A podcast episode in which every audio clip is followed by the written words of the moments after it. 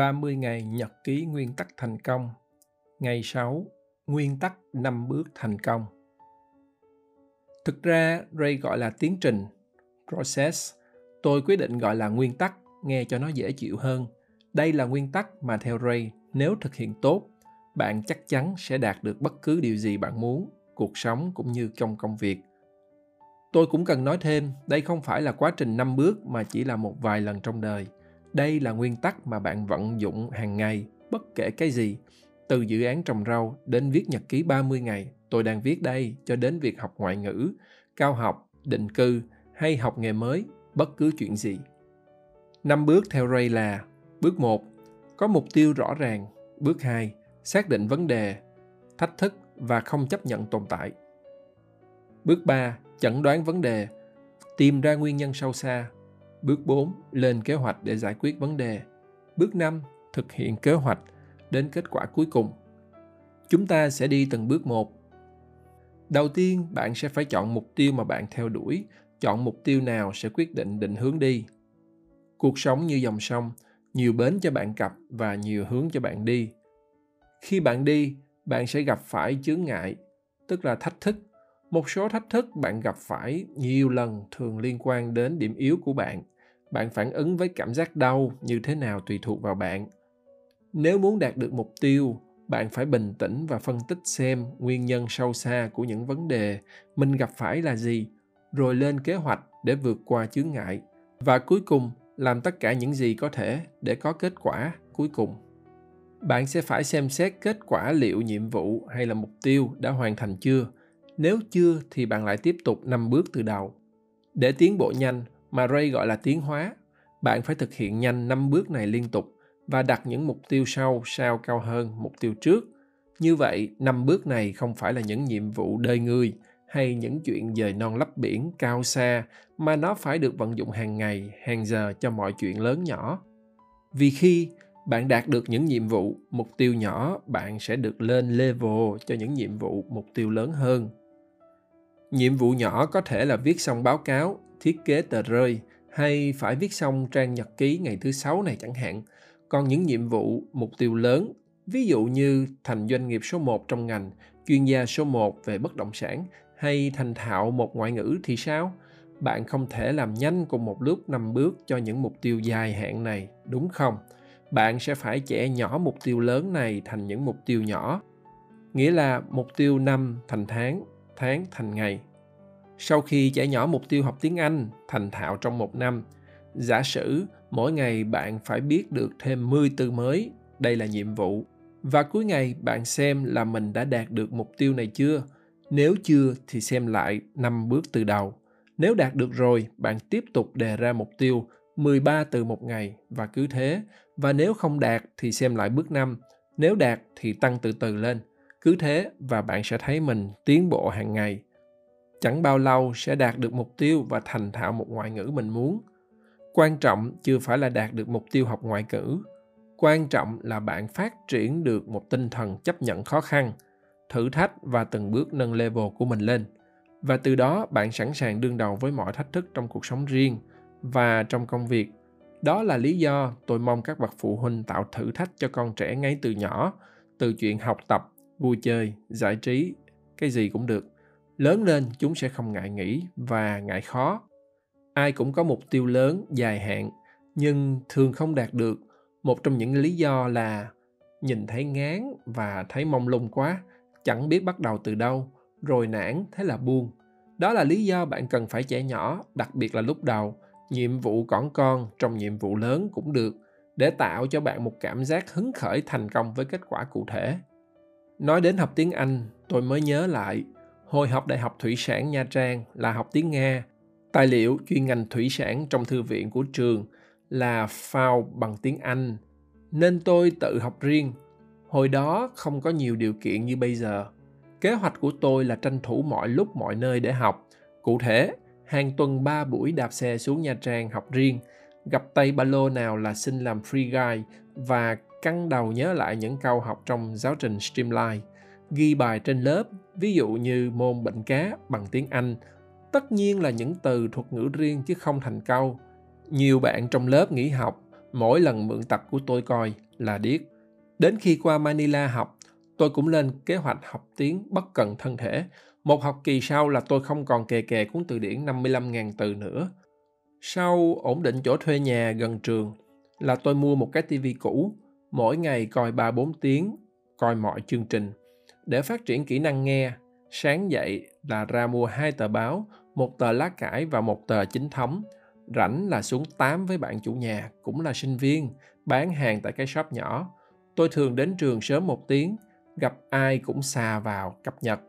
Ê mày biết không, sáng nay có vụ cướp nhà băng lấy đi 10 triệu peso đó. Thượng nghị sĩ X vừa rồi dính với cái vụ gái mãi dâm, hoặc phó tổng thống có bộ nhí mày ơi, cứ mỗi bữa tôi cập nhật cho ba bốn người như vậy. Thông tin có được từ tờ báo lá cải đó mà.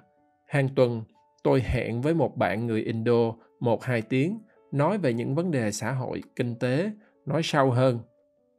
Tôi cắt bài báo chính thống muốn thảo luận để đưa đọc trước cho tuần sau.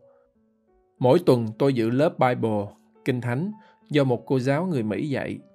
Chưa kể, mỗi ngày tôi viết pen pal, tìm bạn bốn phương, sử dụng lại những từ tôi đọc, báo chính thống để luyện thêm kỹ năng viết. Tất cả những hoạt động trên nó nằm trong kế hoạch bước 4 để đạt được mục tiêu theo kịp với chương trình học MBA. Ý chí, tinh thần không có gì không thể, nó quyết định sự thành công. Chưa gì mà, cái này khó lắm không làm được đâu, thì bạn biết kết quả là gì rồi. Quay lại vấn đề, Ray nói đi nói lại, năm bước này bạn phải thực hiện hoàn tất, rốt ráo trong một thời điểm nhất định và theo thứ tự. Và khi làm theo từng bước thì chỉ tập trung vào bước đó, đừng nghĩ tới những bước sau vì nó sẽ rối hàng. Thí dụ, khi xác định mục tiêu thì bạn chỉ nghĩ đến mục tiêu, đừng nghĩ đến làm như thế nào, ai làm, nguồn lực ở đâu. Trong nhiều trường hợp nó làm nản và bỏ cuộc ngay từ vòng đậu xe, hoặc sẽ làm bạn lẫn lộn giữa mục tiêu và chiến lược. Tương tự, khi bạn thực hiện bước 3 chẩn đoán vấn đề, thì bạn đừng nghĩ tiếp là ai sẽ giúp ta giải quyết được chuyện này.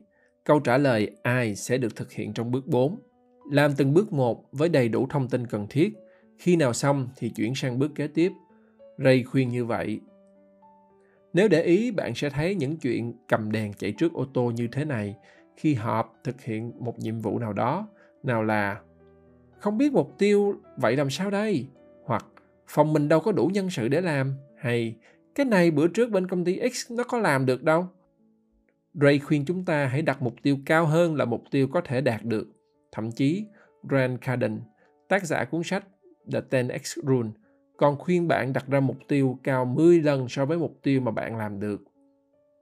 Vì đặt mục tiêu cao 10 lần, như vậy bạn sẽ nỗ lực 11 lần. Và nếu như chỉ đạt 90% thì cũng là trên cả mong đợi rồi. Ý chí, tinh thần không gì không thể, nó quyết định sự thành công.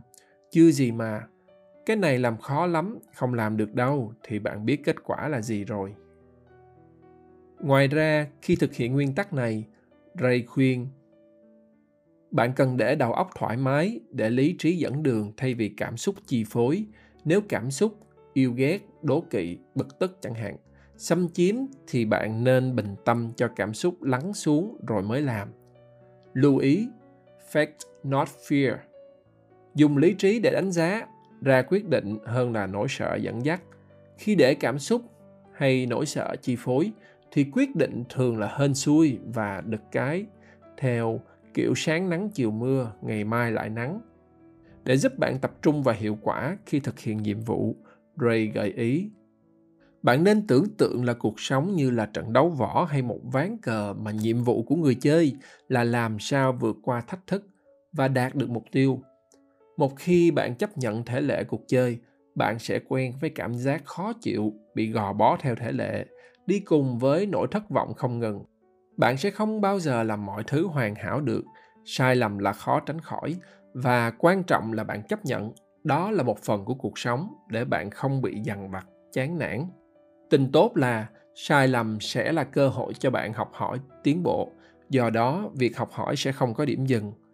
Nói cách khác đau đớn sẽ mách bảo bạn làm gì để lần tới bạn sẽ không lặp lại sai lầm này. Hay làm gì để lần tới mình sẽ làm tốt hơn.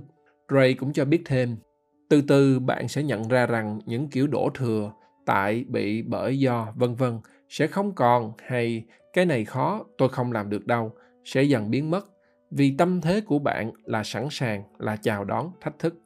Bạn sẽ không nói khó hoặc bạn sẽ không nghĩ khó lắm, mà bạn sẽ nghĩ ngay. Chắc chắn làm được thôi, cố gắng là được.